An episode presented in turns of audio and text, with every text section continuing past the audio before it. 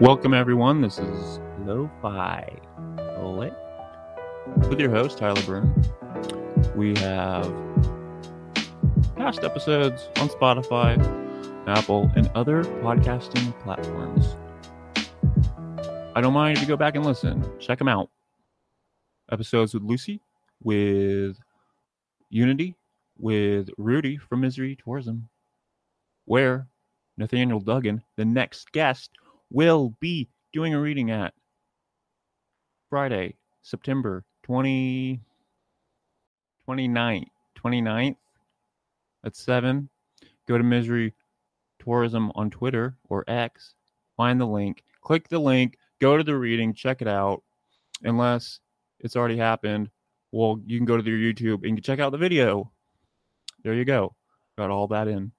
Nathaniel Duggan has published Death Egg by Back Patio Books.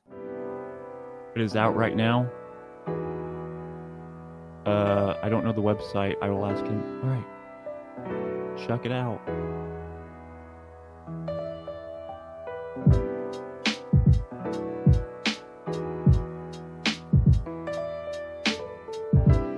When what's the website that people can buy the book from? Um, Flat Dog Distro, and of course Amazon.com. Awesome. Or when did you start writing poetry? Um, I went to college for creative writing, but my focus was um, fiction. I was more, I always wanted to do like short stories, novels, kind of thing. And I took a poetry class kind of on the side, and I Mhm. was like, oh, this is actually pretty cool. Um, but poetry was never my main thing, which I, I feel like this is a thing some writers do. You'll like interview them for like a novel and then they'll say like oh but i'm actually i don't consider myself a novelist i'm a i'm a poet um so i don't, I don't want to be that annoying guy but i no i really was never really i never considered poetry my big thing So who it- like what poet like did you read and you're like, oh I could do this shit? Um i think kind of my first introduction to because like obviously you take poetry classes you read all the classic people but when it really started to click was Matthew Rohrer i don't know if you've heard of him No. um i think he he's an editor over at like fence books or something or he was Oh. but um he was like the first poet i read where i was like oh this is like cool like poetry can do this it doesn't have to be this one way Yeah. So wait, when you were in high school though, did you write? Were you like interested? Were you like reading a lot of novels? Yeah, um, I've been, I guess, kind of writing my whole life. It kind of started as just like, like as a kid, I I loved like anime, comic books, stuff like that, and I quickly realized it's a lot harder to draw than it is Oh, is to write. Yeah. So I was just like, from the start, um, just kind of writing my own stories. It all started like that. I'm also the youngest of um, three brothers Holy shit. and I was I was very much babied growing up. I never never worked a job, you know. I would spend like all my summers inside watching anime. So kind of the only the only thing I really developed during my youth was just like writing, like mostly fantasy stuff. Did you ever write like uh like look how like graphic novels were like written and like try to write a script for a graphic novel? I never did. Um I wanted to. I really wanted to write comics when I was little. Um I did a Which little bit of? Uh, I loved Spider Man growing up, and Yeah. then I just like like the Japanese stuff, like Dragon Ball Z, Naruto, stuff like that. I I was infatuated with. Which Spider-Man comic? Uh, like the the original, like the Amazing um Spider Man. Like I I got the huge, massive volumes from like Volume One, Issue One, blah blah blah. So I, I read those for years. What's your favorite Spider-Man like angle? Green the Green Goblin. I love. It's like um, like Batman has the Joker, Mhm. and the Joker's whole thing is he's like this crazy clown. He's like this foil to Batman's calm thing. But the Green Goblin, like he's not even he doesn't even have that poetry about him. He's Mhm. literally just like a guy in a goblin suit that just wants to fuck with Spider-Man. Like I, I love that about him. There's no there's no like thematic deeper thing going on. He's just like this goblin. Do you relate to that? Yeah, yeah, I think so. And if you could write like a Spider-Man like storyline, what would you write? I don't know. I've been like, I don't follow. I, it's been years since I followed like Western comics. Um, the only things I read these days are I still follow my Japanese, my shonen, my shonen jump, my manga. But I don't, I don't know. I think like the one plot line I heard about Spider-Man that they did recently is like, or not even recently, but the one that stuck in my mind is like I have a friend who reads comics, and he told me about how like Doctor Octopus took over Spider Man's body. Oh yeah, that just sounds like that. that. sounds insane to me. That that sounds so cool. He took like his consciousness or some shit. Yeah, yeah, something insane. Like they have to keep like making shit crazier and crazier and crazier. Yep. So like, when do you make the jump to manga? Because I could never make that jump. I just it it was always there as a kid um, I had like this this VHS of like the first episode of Dragon Ball Z, and I would like rewatch it endlessly as a kid. And I think when I turned like eight or nine, my parents were like, "Hey, you like the show? There's a comic book for the show, and you like comics." Um, and that that was kind of the jumping point. It, it took me a little adjustment because like the Japanese manga it reads backwards. Yeah. So like just learning how to read that as like an eight year old was hard. So did your brothers have that VHS? Like, was it theirs? Did they I think so. You? Yeah, it was just like a family thing kicking around. So, have has your family always been supportive of your creative interests?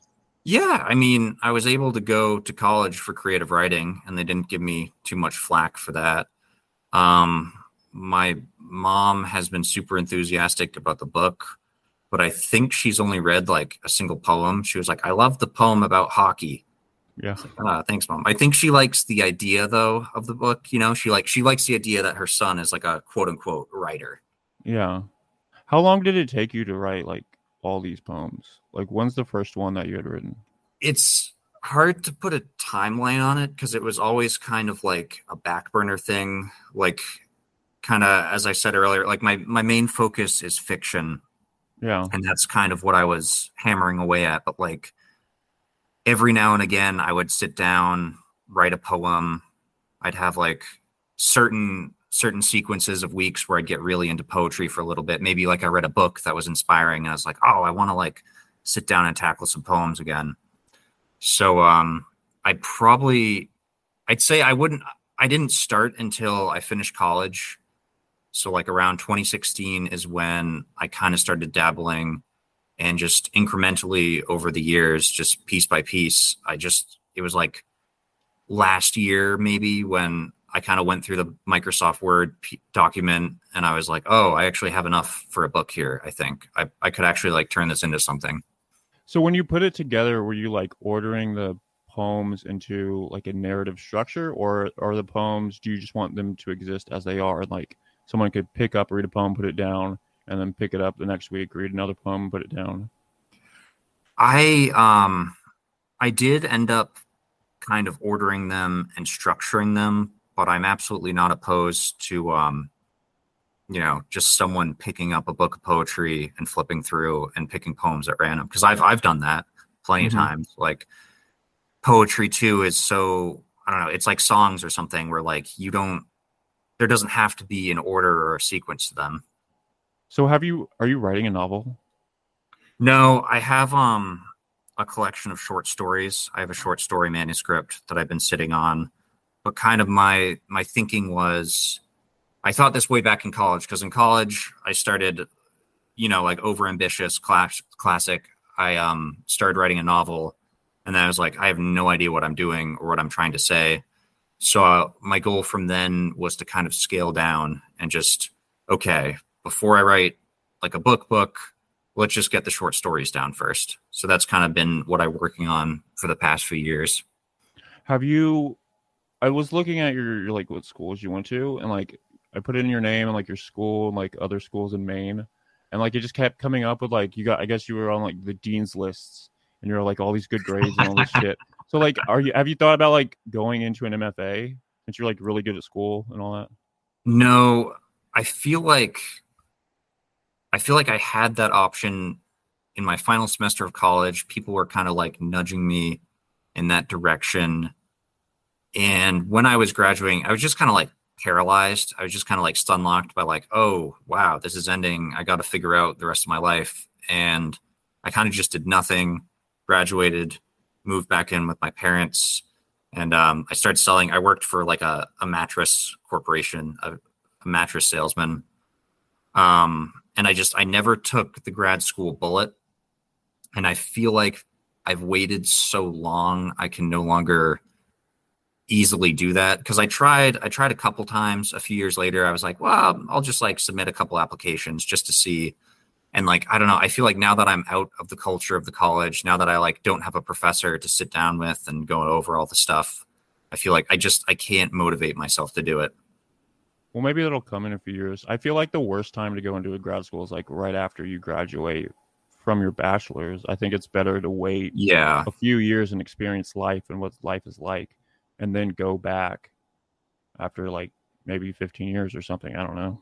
No, I, I agree with that's literally like what one of my professors said was like some of them were like, no, you should totally go to grad school right away. But there's this one guy who was just like, no, you absolutely don't want to do that. Like go out and, you know, because you're so cloistered going into college too, like the four years of university. It's hard to, I can, yeah, hard to jump from that to something else. Yeah, because like right out of your bachelor's, you have no experience. That's all you've experienced in school and college, and then you're just doing that more at a higher intense level with like yeah, you're just gonna be stuck in there. You're gonna be worse off after. I that. was, I was gonna say too, like I don't know, like you pick up a basic education in college, right? Like you go creative writing, you have the workshops, blah blah blah, and I don't, I don't regret any of that. I think it was all very good and healthy for me, but like I didn't do any I didn't start writing writing until a couple years after that. Like mm-hmm. I feel like I had to go out into the real world and actually like exist as a social adult before I could actually have words that had any value. Do you think you'd host your own workshops online? Um like like do I use the internet as a sort of workshop? No, like if you created like for the month of November, like every week. Uh, you have four writers like send you their work, and then you guys would like sit down in a Zoom meeting and like talk about everyone's poem, and they'd pay you like a hundred bucks to take this class that you were teaching. Like, would you do something like that? Me, maybe. Um, I think the community is there. Like, I have friends I've made from Twitter. Like, there's definitely enough passionate people where like you could probably coordinate a group together like that. Have you heard of um Misery Loves Company? I go there every week, yeah. Oh, nice. Yeah, yeah. So like that energy exists. There's like an oh, appetite of creatives who like want to get together and do their work. Um I don't think I would ever take the like payment model pyramid scheme like I don't I don't have that confidence in my like I don't consider myself like a mentor. I feel like I'm pretty bad at giving feedback for writing too. I see a um, lot of um, guys like opposed to the idea of being paid to do something like that. When it doesn't bother women, they'll like they'll do it. It's it's fun. I've seen like um like I think the meme like I referenced the pyramid scheme, and I think that's kind of like the big going around idea because it's like all right, so I'm paying a writer to get better at their writing it's like just a bunch of it's just a group of writers all stroking themselves off, you know. Well, sometimes I think for me it helps. I take a lot of online workshops just because all the other times I'm not doing anything, I'm not focused on like, okay, I have to write and I have to focus on this one piece. But then it does it it hurts when I leave the workshop and then I'm like, well now what do I do? Nothing.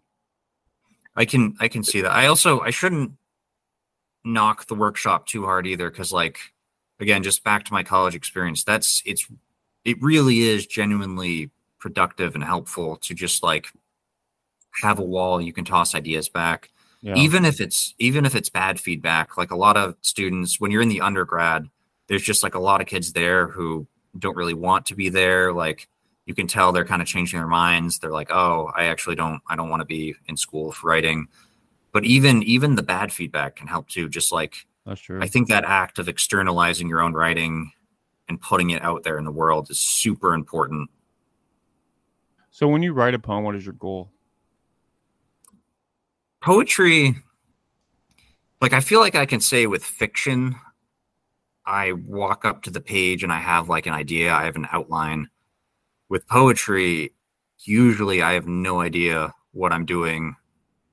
It's more, I'll have like a very specific image in my brain. I'll have like one little line that I think is clever that I want to build off of. Um, I don't know. It sounds like pretentious, but poetry is much more like puzzle solving. It's like rearranging pieces and putting them back together. Whereas fiction feels more like creative and I'm going for this theme. I want to spread this message. But poetry feels like piecing things together to me more. Would you like to read one of your poems? Uh, sure. Like Places to Escape on page 13.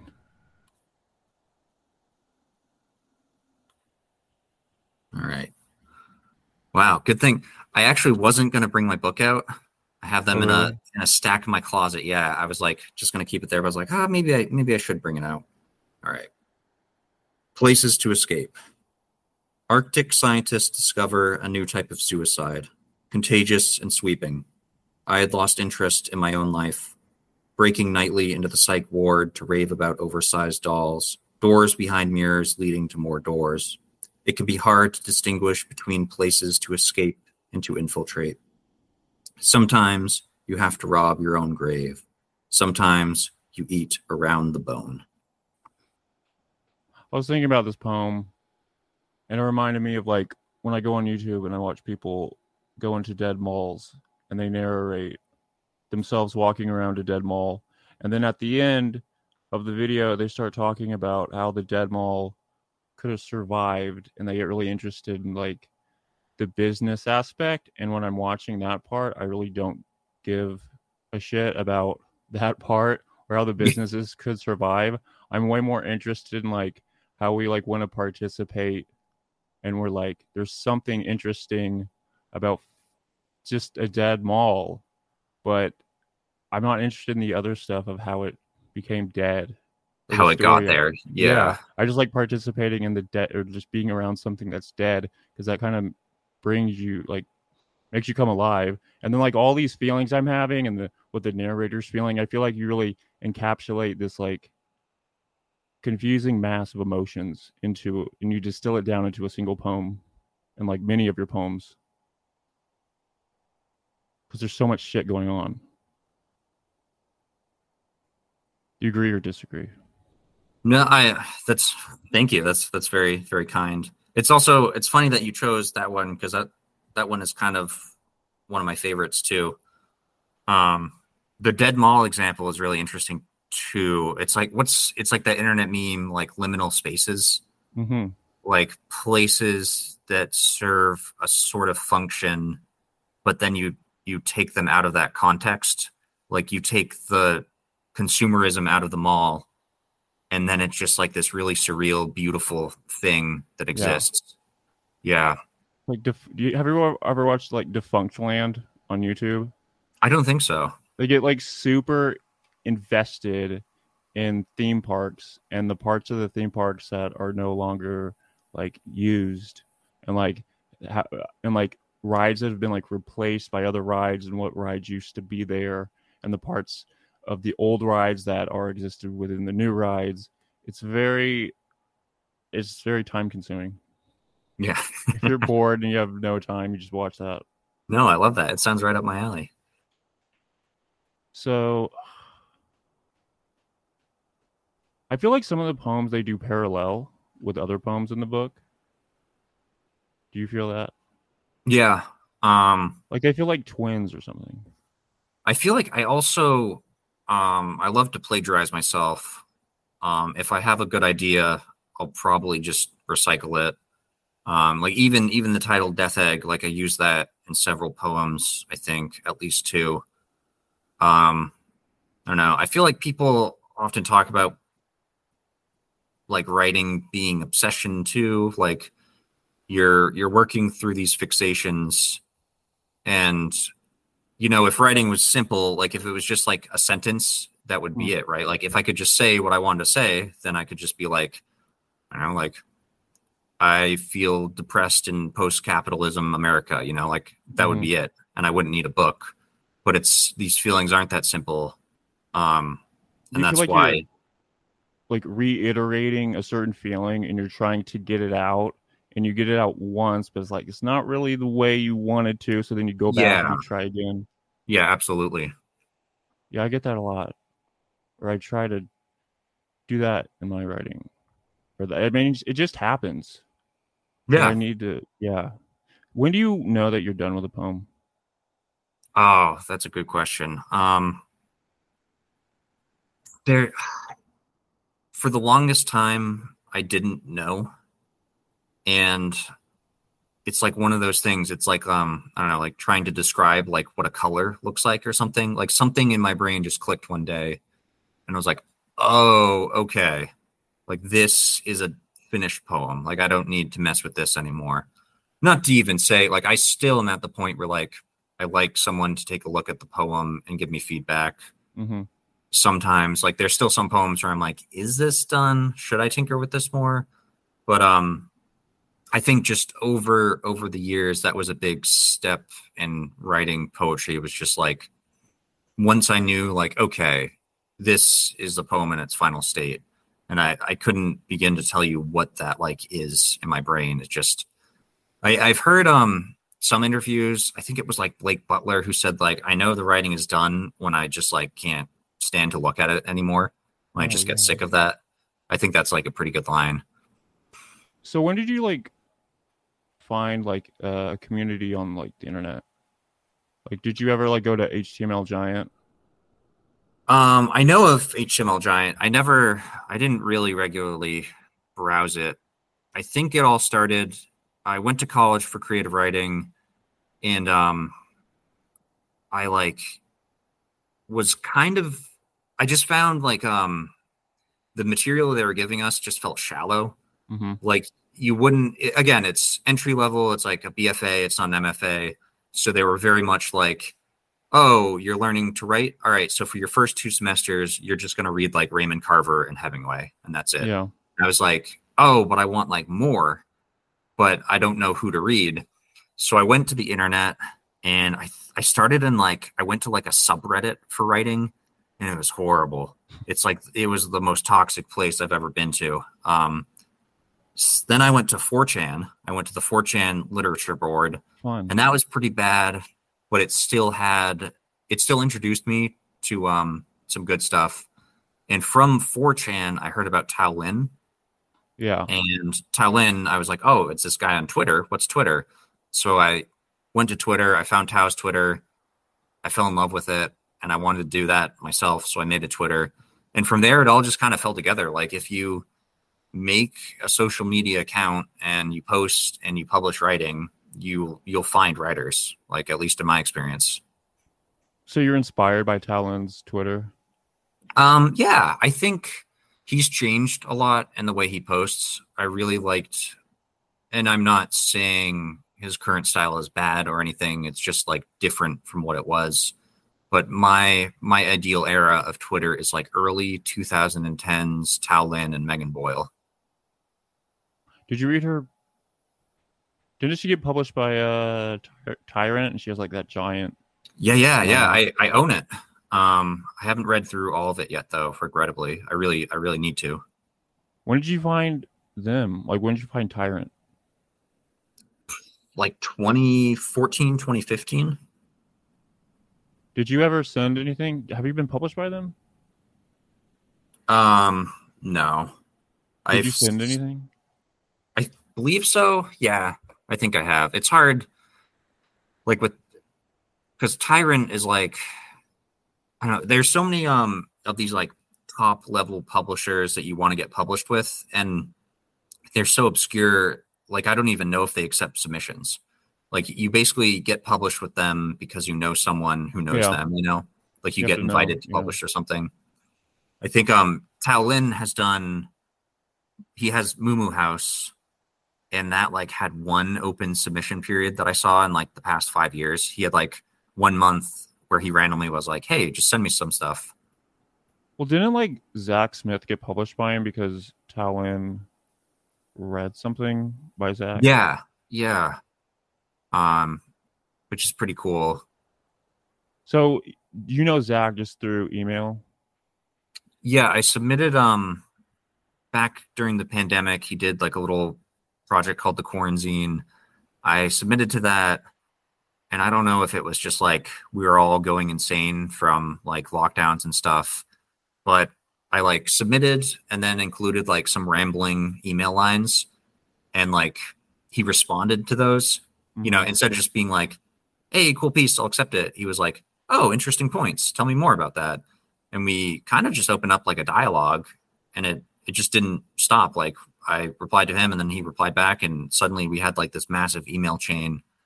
Nice. Um, it's been going on for years. Yeah, Have you talked to Cav? yeah, yeah, yeah. Kevin Oh. was um one of the. I think he was like the first person. No, he was one of the first people to publish the poems in this book in earlier forms. Oh, cool. They first appeared on um Back Patio, and he was like one of the first people I ever submitted to. When did you meet Gigi? Um, he is one of the so even before Back Patio, before any of that, he is one of the OGs I met on Twitter. Really? So like I had like 40 followers or whatever, and somehow we just found each other's accounts and we liked each other's posts. And like he DM'd me one day and was like, Hey, not to be creepy or anything. I just like I think we have very similar tastes and interests, and we post about the same stuff. And you've met him in real life? Yep. And you drank with him and chewed glass? Yep. we um we smashed a bottle of Bacardi, got glass in our lips from sipping it. Pretty sure he tried to introduce me to like a Korean drinking game where you take a shot and then you slap the other person. You you drink the shot and then they slap you, That sounds awesome. and it's it's sort of it replaces like um like a chaser. Yeah. You like you get so shocked from the slap you don't feel like vomiting from the shot. But I was I was terrible at it. I'm too gentle. I couldn't How- bring myself to hit him hard. How drunk have you gotten with him? That night, I mean, it's hard to measure drunkenness, but I was pretty hammered. Yeah. Did you black out? No, surprisingly. Have you ever done any hard drugs? Yeah, I've done um mushrooms, LSD. I wrote I wrote a post uh for Hobart. I wrote a story about doing LSD.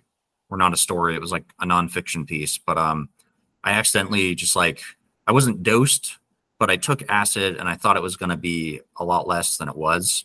Mhm. and I was skiing. So I like got I went to the top of a ski mountain and I was like, "Oh, I'm like I don't e- I can't even feel my legs. Like I don't how am I going to get down this mountain? Like I did way too much. It was That's horrific. wild. To like take LSD and then go like go do like an activity.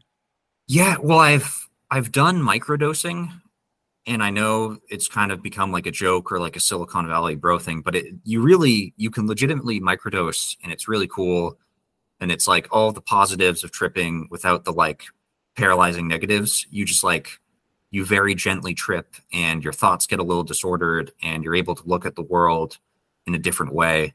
So I thought I was microdosing, and instead I dosed heavier than I've ever taken anything in my life, and I was like, "Oh my god, this sucks." How'd you get down? Skied. Yeah, and you landed and It's horrible. Yeah, I was. I'm like so grateful I didn't get injured from any of that. You should put that in a novel. That's like a scene from a novel. Yeah. Um, you you reach a certain point during it though, because I think you can keep your head too, with acid at least.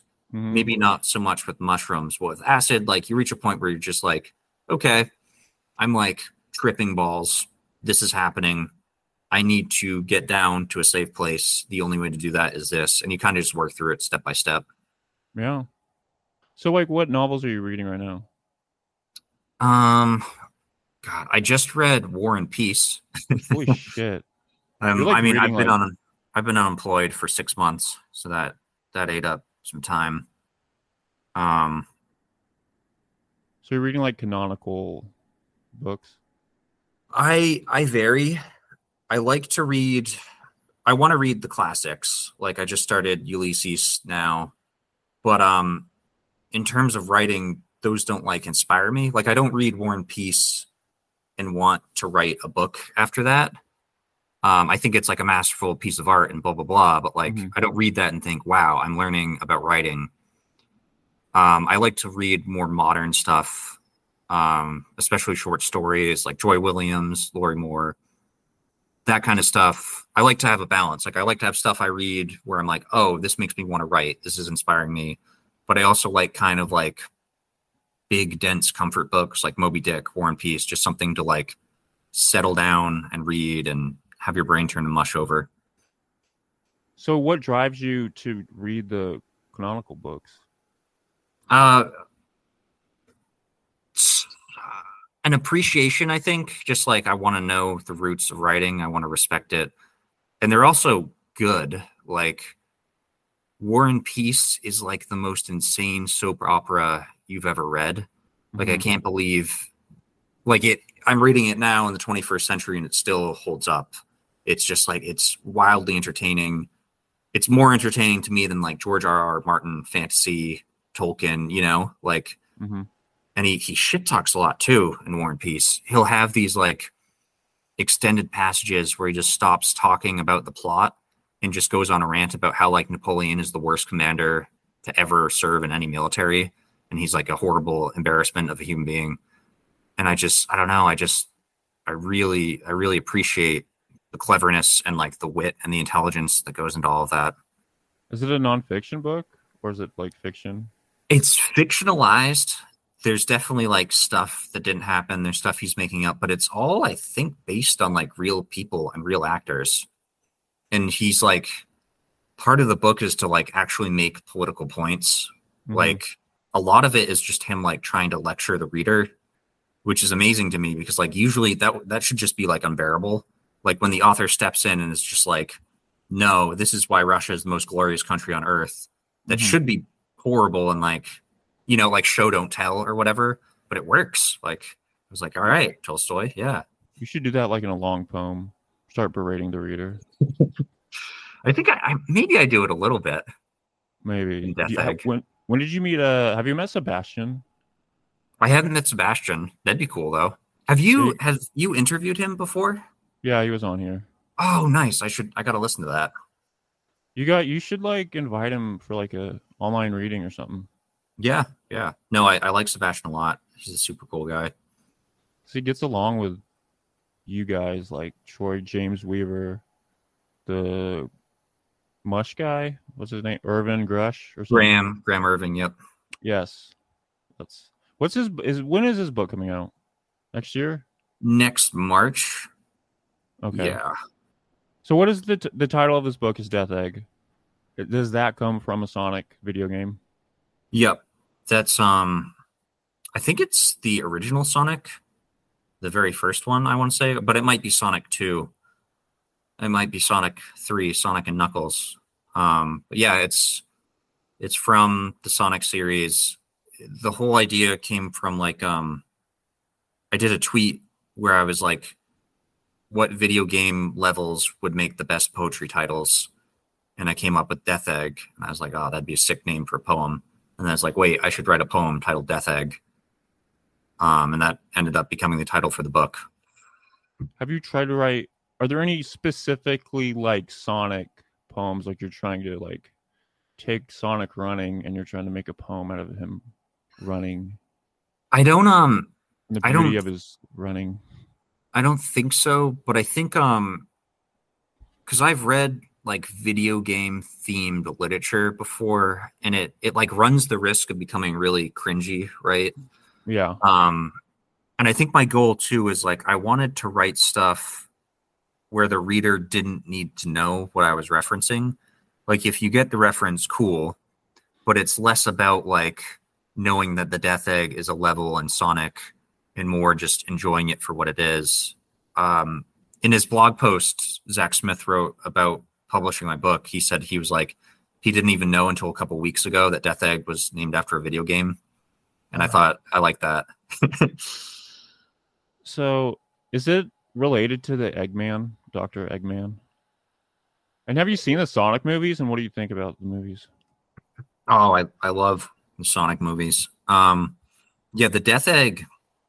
So it's like a interstellar fortress that Eggman has created. It's like a planet-sized fortress, and it's shaped like his face. So it's like the space station thing is shaped like a giant egg, but has his face on it, which is Mhm. awesome to me. Um, and then yeah, the Sonic movies. I, I was honestly blown away. I didn't think they'd be good at oh, all. really? I haven't seen. Yeah. them.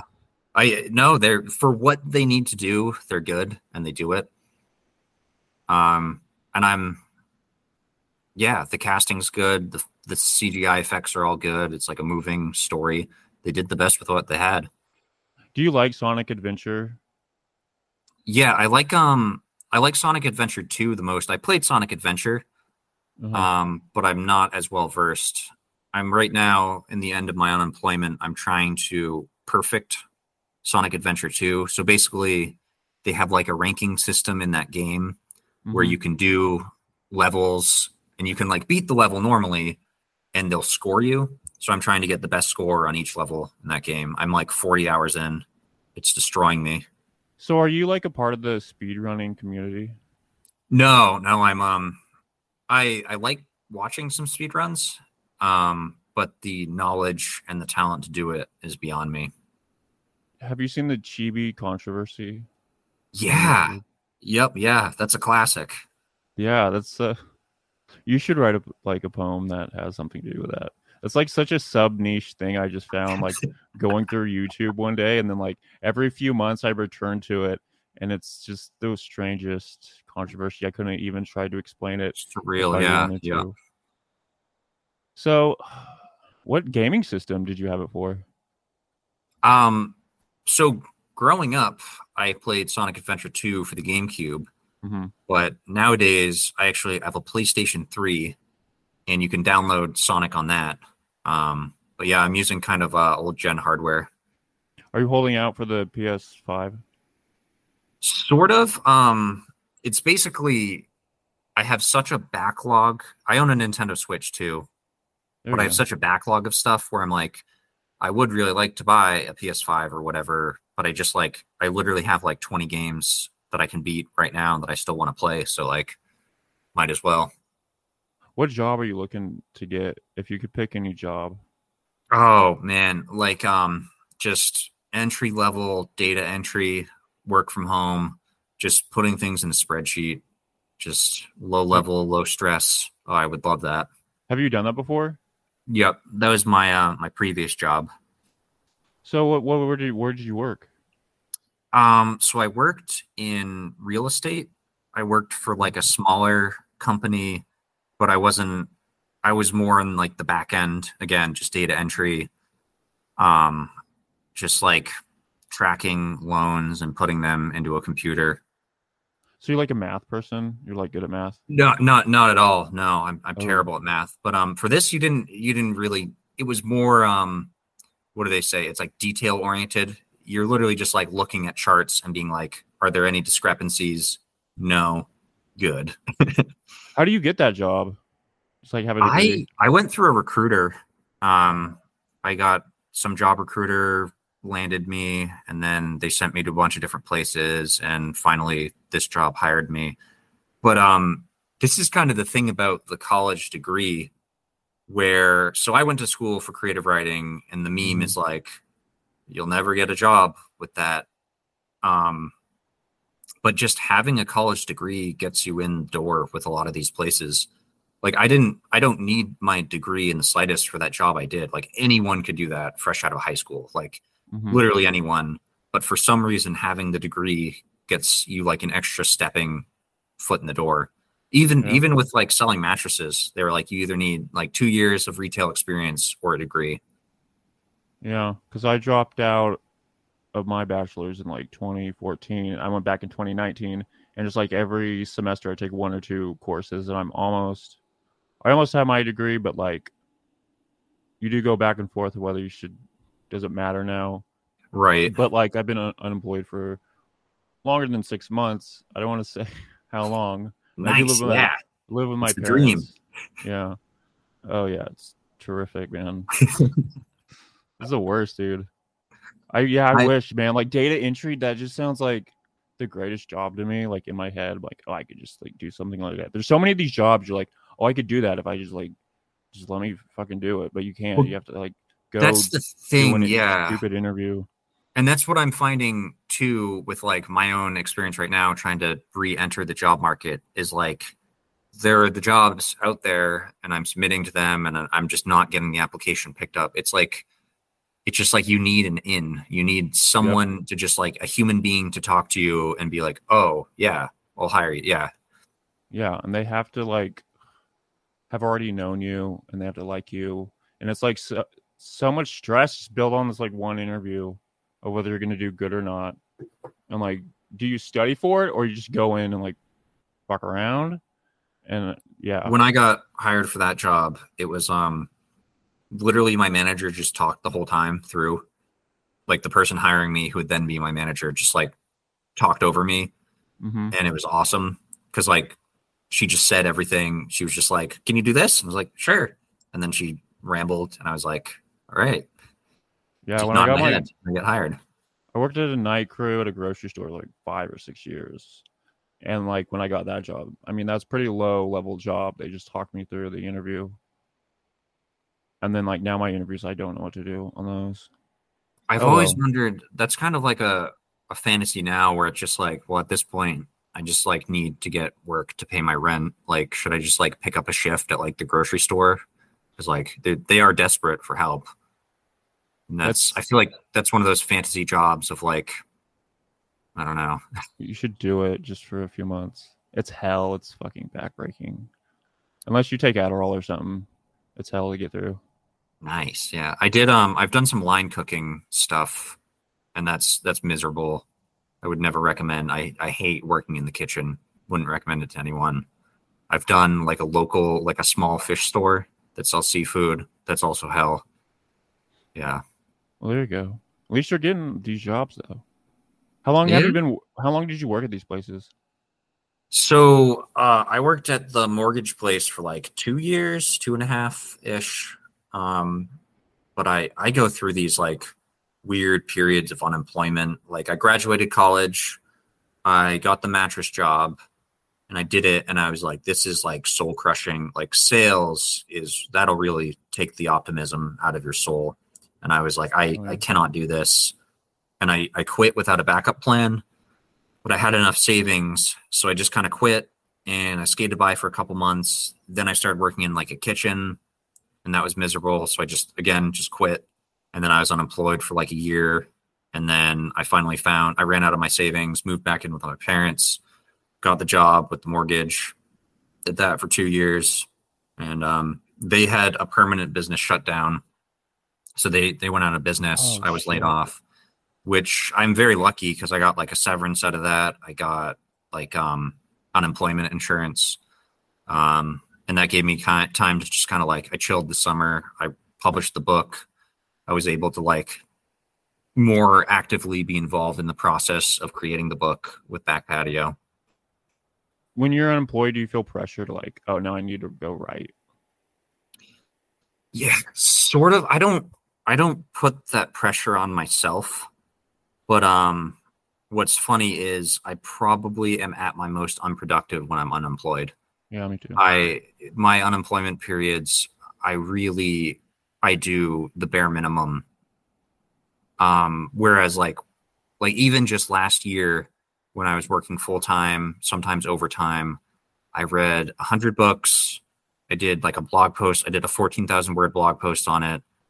I finished this Death Egg poetry book. I finished my fiction collection.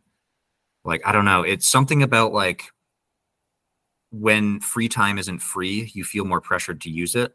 Yeah. But when you have too much free time, I just I idle. I have no I have no discipline. Mm-hmm. So, are you going to publish the fiction stories with Back Patio? Uh, I don't I don't think so. Not that I like like I love I really love this experience of working with Back Patio. They're like that they are a fantastic publisher.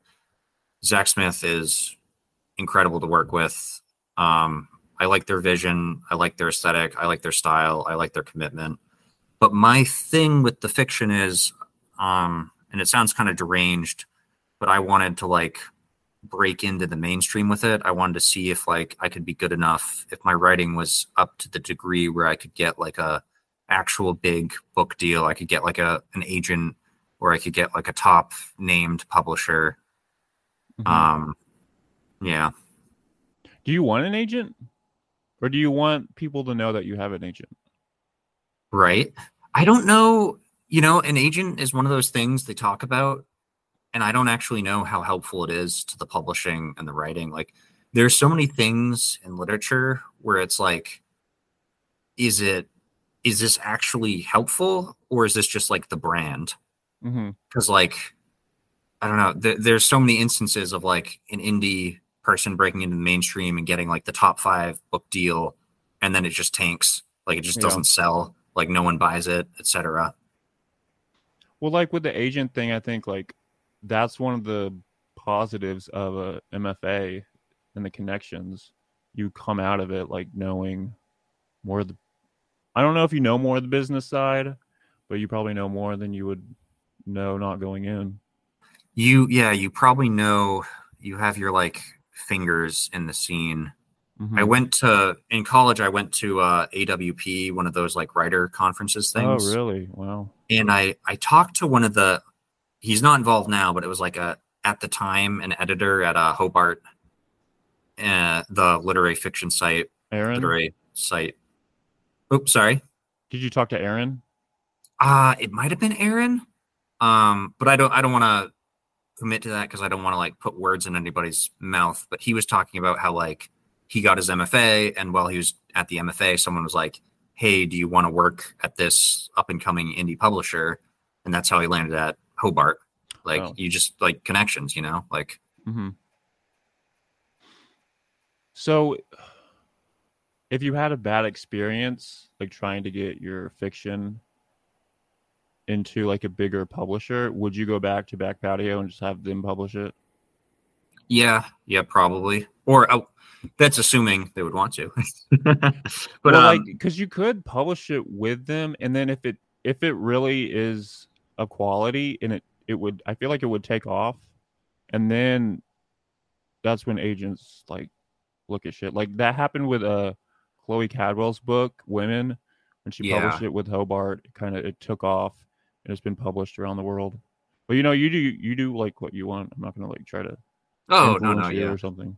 it's um so Zac and I have had like this email friendship for years going on and he's like read all of my stuff. He's edited all of my stuff for free which is incredibly generous of him. He's like been extremely supportive.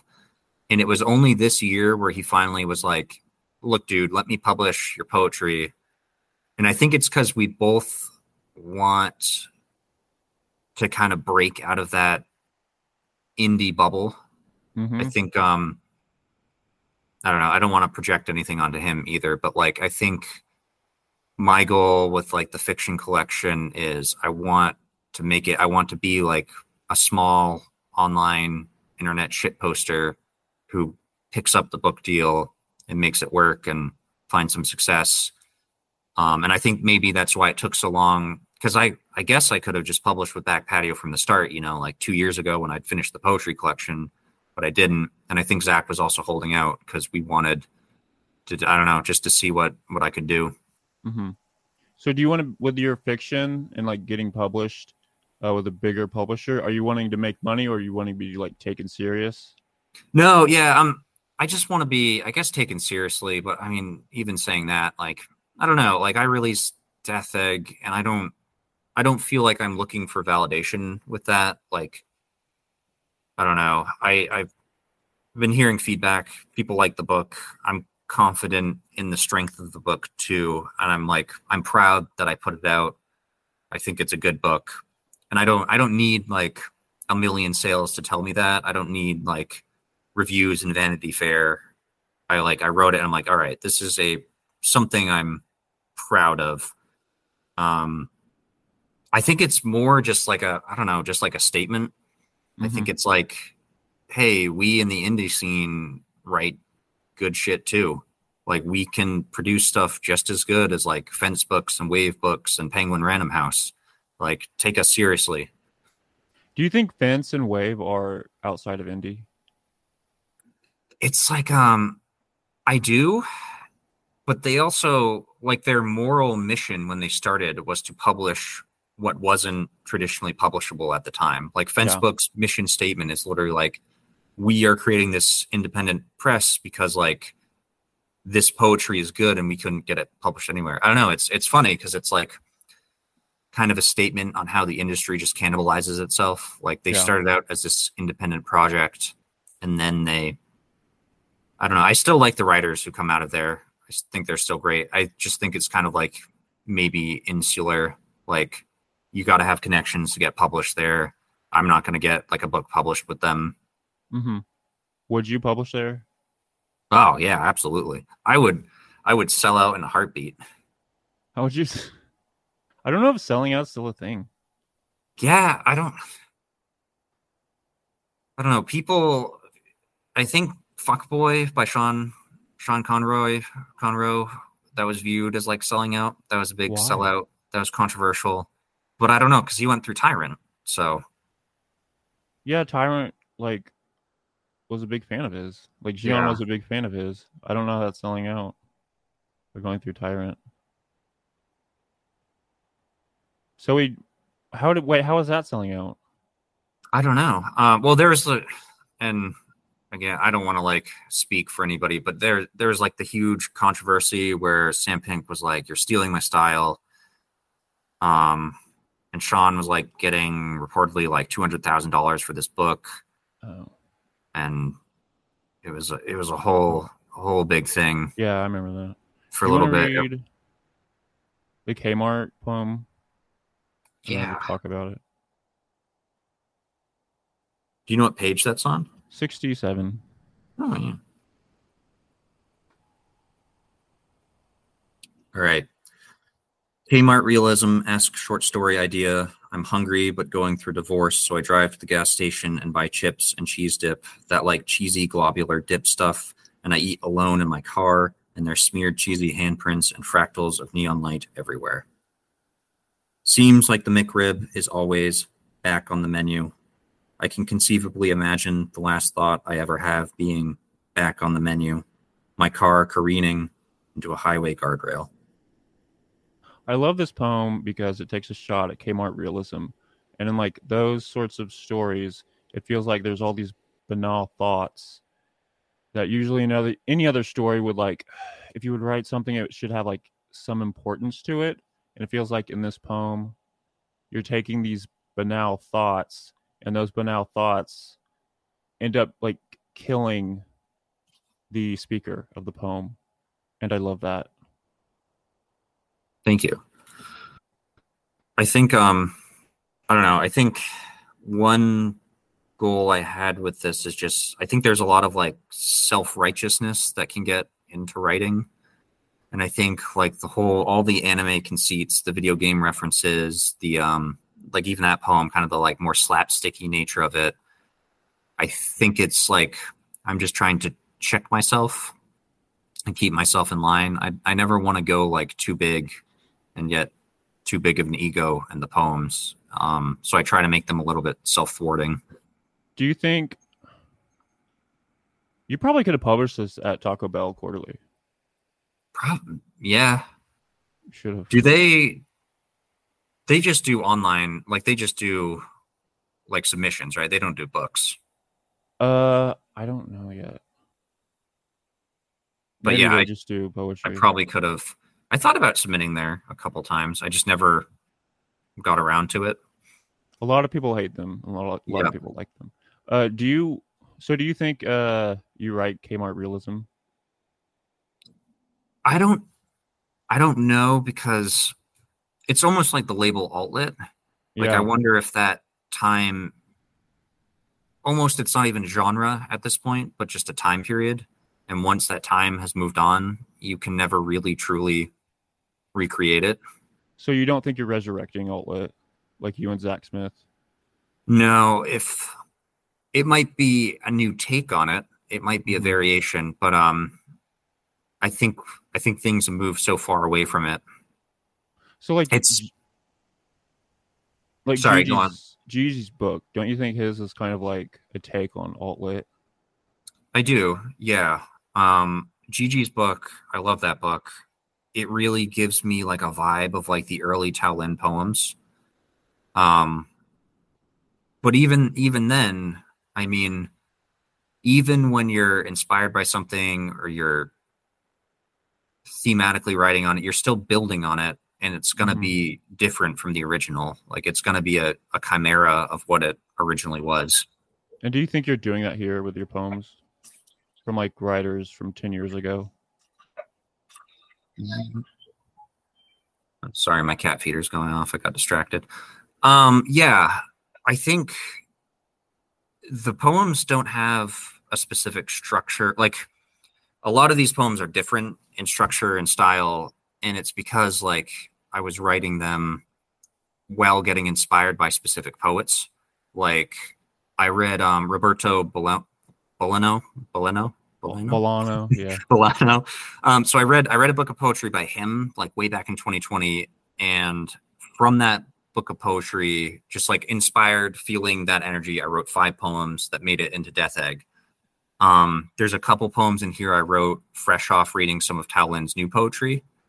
Um, there's a lot of stuff just inspired by Matthew Rohrer. So like a lot of this is just I read something, it resonated with me, I really liked it, and I just wanted to experiment. I wanted to play with what they were playing with. I wanted to give myself like an attempt at that style. How soon after do you read a poem and then you go and write something? Sometimes it's like actually most times it's probably immediate. If it's not immediate, it won't happen. So it's like I'll read the book and I'll be like, that's good. I got to like sit down at my laptop and just like play with these words. So you read like an entire book or is it just one poem? Or does like it's up in the air? Uh, I usually finish the book, but um, yeah, usually it's just like there'll be that one particular poem that I'll I'll read the book and I'll like come back to that poem and be like, ah, I want to write something like that. Do you steal from them their poems? Um, I take I take a lot of the format. Um, and I also like um, I'll take concepts and ideas. There's a poem in Death Egg that's inspired by um, Basho, the haiku writer. Mm-hmm. and that's literally it's inspired by him because it's literally alternating lines from his haikus with my own writing um so yeah in that sense i will but usually usually the process looks like i'll read a poem and i'll be like this is kind of the format it has um like i can see how they're starting i can see the beginning middle and ending of the poem and i just i want to like take that structure. I want to take that format, like the way someone would like take iambic pentameter or something. I would try to do that, but usually the process, like you, you go through so many revisions and you go through so many changes as you write that it, you start off with a vision of what you want it to be, and by the Mhm. end of it, it's something completely different. So you craft them in your head? I usually, um, my process is I just keep a notes app and I write lines that I like and I just build and build and build. And then I'll like sit down and be like, all right, this is the idea of the kind of general shape of the poem I want to write. I have like, maybe I'll have the beginning line or maybe I'll have the ending line, but I'll be missing pieces and I'll go through all my drafts and I'll go through all the notes I have. Um, that's where a lot of the anime stuff comes in too. Cause like, that started when I was just like I was out of ideas. I was banging my head against walls against poems, and I like watched an episode of Digimon, Mhm. and like they did a beam attack, and it was like Gaia Force, and I was like, that's a that's a good line, like that's Yeah. a poetry line. So sometimes it'll be like that. Like I'll just write down a line, and it, it can happen. It doesn't have to be anime. It can happen anywhere. It can be like I'm reading the newspaper and I see the word like bivalent booster. That's a great line. Like I love Mhm. that line. I used it in a poem.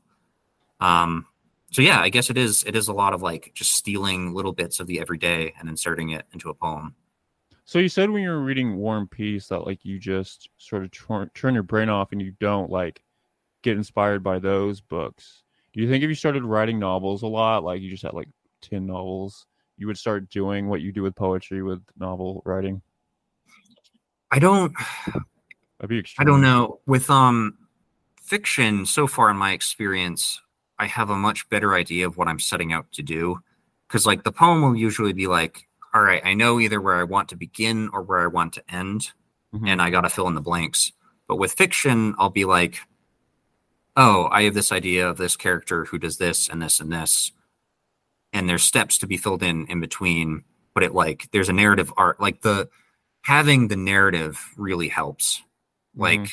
Having actions that a character can do is a lot easier to work with versus poetry, where it's just nebulous. Like, there are no characters in poetry, there is no action or inaction. It's just like you're kind of in this amorphous space, piecing everything together.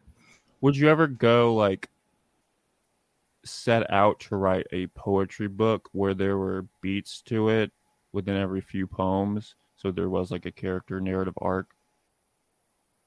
That could be that could be interesting. Um, yeah, I think I could do that. I think maybe that's something I would have wanted more in Death Egg.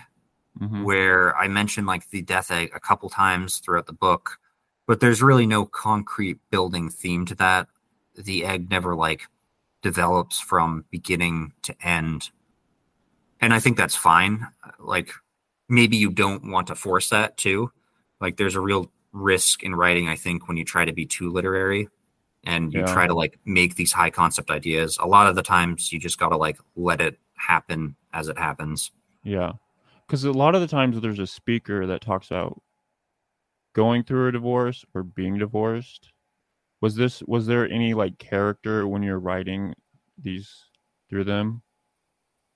No, that was um and I think that's like a lot of the repetitive themes in the book where it's just like a concept I found. I was piecing, I was filling in the blanks of the poem and I was like I need something, I need an action, I need a metaphor. Okay, it's like divorce.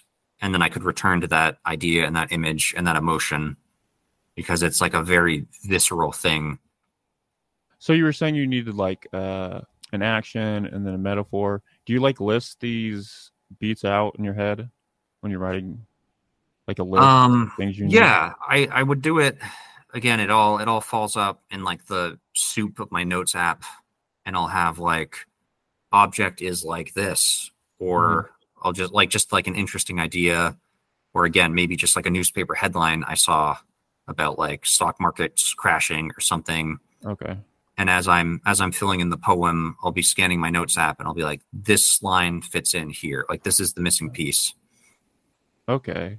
Uh, What's a good like if you're filling out a poem? What's the best line to have in the middle, as opposed to the starting point? You give like a general concept idea. I Maybe that's a bad question. I don't know. no, no, I think I think that's fine. I think um I don't know if there are specific things because that was like something I struggled with actually writing where I like I'd have a line and I'd be like, well, this works anywhere. This is a really good opening line. It's a really good ending line. How do I know where it should go? Like, and that kind of ties back to just like when do you know a poem is done? Yeah. 'Cause I've written poems where I'm like, I could literally take this last line and that could be the start of an like another poem. Like Mhm. where does it end and where does it begin? I think you just kind of like have to make arbitrary decisions in your brain. That's true. So when you're, you said you're like into manga and stuff. Are you ever gonna like plan on going to Japan? Uh no no plans. Um I I looked into it years ago and it was like I don't know, isn't it like five thousand dollars just to get a ticket or something? I, I have know. no idea. seems expensive, but um, I would love to go to Japan. That'd be cool. Um, I've been to the UK.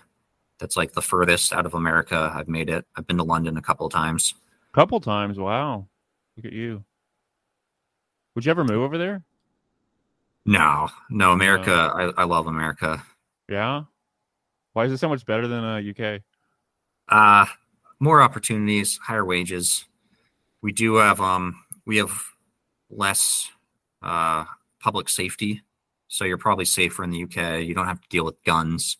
You have better healthcare in the UK, which is nice. But uh overall, no, I mean I make plenty of jokes, but I think the US is just like we're a really open, accepting, diverse country. Uh, there's really no one else on earth like us except like Canada, and they don't really count. Would you want to work in publishing? I've um I've done editing back in college. I worked for the college magazine and like I mean, I guess it just comes down to the job and who you're working for. Every time I've worked in publishing, I mean, I put that in like quotes because again, it was like college gigs, it was internships. But um it was just like really miserable and cynical. Like um not Really? the work not the work itself, like cuz I mean, you're getting paid to like read submissions. That's great. Like that's a that's a great gig. I would love that. But dealing with like the higher ups, Mm-hmm. um, especially in like the college, because you're dealing with like kind of this like academic bureaucracy. They're always over your shoulder. Uh, when I graduated school, I worked really briefly at this uh, a local press. The best I can describe them is they publish like coffee table books. Like they publish books that look look good on your coffee table. Um, and that was like the weirdest, most bizarro experience because like I was working with poets and people who like had a passion for writing, Mm-hmm. but they were doing the most cynical thing possible. And like, we're gonna publish like 50 fact book, like a book on just like 50 crazy facts. And like everyone's faking enthusiasm. And I'm like, what? Like I want to like deal with real writing. I don't know. That's a good setting for a novel. You have a lot of great experiences that would fit. Mattress salesman. That's Yeah. that's That's the like novel idea, I think. Yeah. So wait, uh, what are your like story? Have you your stories that you're planning on publishing? Are there any like uh that have already been published online Yeah, yeah. Um, you can find um at Neutral Spaces? uh neutral spaces. Yeah, I have like a neutral spaces page if it's still up. I don't know if Yeah, it is. is okay yeah um i have a neutral spaces page with links but you can find it on i think x-ray magazine god i, I can't remember i have one that should be coming out next month knock on wood it's been like it's at kind of a bigger place and i've been waiting in the wings for like six months Really? So, you have to wait six months. yeah they were they were very apologetic too they were like hey it was supposed to go out in march when it was accepted and then they just had like they have such a backlog of stuff and the cycle of publishing that they're like nah this is going to come out in october so hopefully they remember and publish me So would you work for uh, like Back Patio, like become the editor over there? Um i don't i've been not with back patio but i've been offered some editing gigs hmm and i just like unless i'm gonna make it my actual job i don't think i would do it um i think i just i'd be too scattered What if Like- Zac came to you and said like, "I need you to take over my position"? i don't i don't think i would do it um You'd say no, Zac. No zac fuck you zac smith no um i would have like imposter syndrome too because like even just doing this experience of publishing with zac there are so many little small parts that go into making a book and just like getting it into a physical reality and zac handled all of that like a pro which is Mhm. partly why I wanted to be published. Like, if I'm going to be published in the indie community, I wanted it to be back patio because I know Zac knows what he's doing and I know he cares about his product. And yeah, there's just a lot of stuff we went through where I was like, I would have no idea how to do any of this. Yeah, I read his little blog post on his blog, and he said he like tried to go to your uh, college and asked to do a reading, and like they never got back to him. Yeah, they like ghosted him. Does that offend you? Yeah, especially mean- because um I have classmates I graduated with who have also published books and they got readings at the university. So I Mhm. find that like slightly offensive. I'm just like, really, guys? That's crazy. You would think a college would want to promote the people who went there and like published, went out and published books, and not just like fucking ghost them. I think it's um like a lot of the people at my college who I worked with have left Mhm. too. So like I don't really have the same connections I used to. And I think um they've had a lot of budget cuts too. The their arts program has been getting gutted. So I feel like maybe Ooh, it's a reflection of that. I think it's it's just like just the kind of decay of the institution in general, maybe. Yeah. But yeah. Okay, I think I'll let you go because my cat's screaming at me to be let out. Nice. Yeah. All right. Is Well, thanks for having me. Anything you want to promote? Do you want to promote the Misery Loves Company reading? Yeah, uh, this Friday, uh, what's the date? Friday the 20th, September 29th, I'm going to read at MLC, Misery Loves Company. Be there, look for the Twitter link, and uh, buy my book. Buy my book, Death Egg. Third result on Amazon. Third? Third result, yeah. Wow. Last you, time I checked. I don't want to jinx it. All right, man. I'll see you later. All right, take it easy. Thanks for Thank having you me. for coming on. yeah, absolutely. Bye bye. It's awesome. Bye. And that was Nathaniel Duggan, uh, writer of Death Egg. Go out, buy it, follow him on Twitter. I don't know his his handle. It's very long. So there we go. Mm.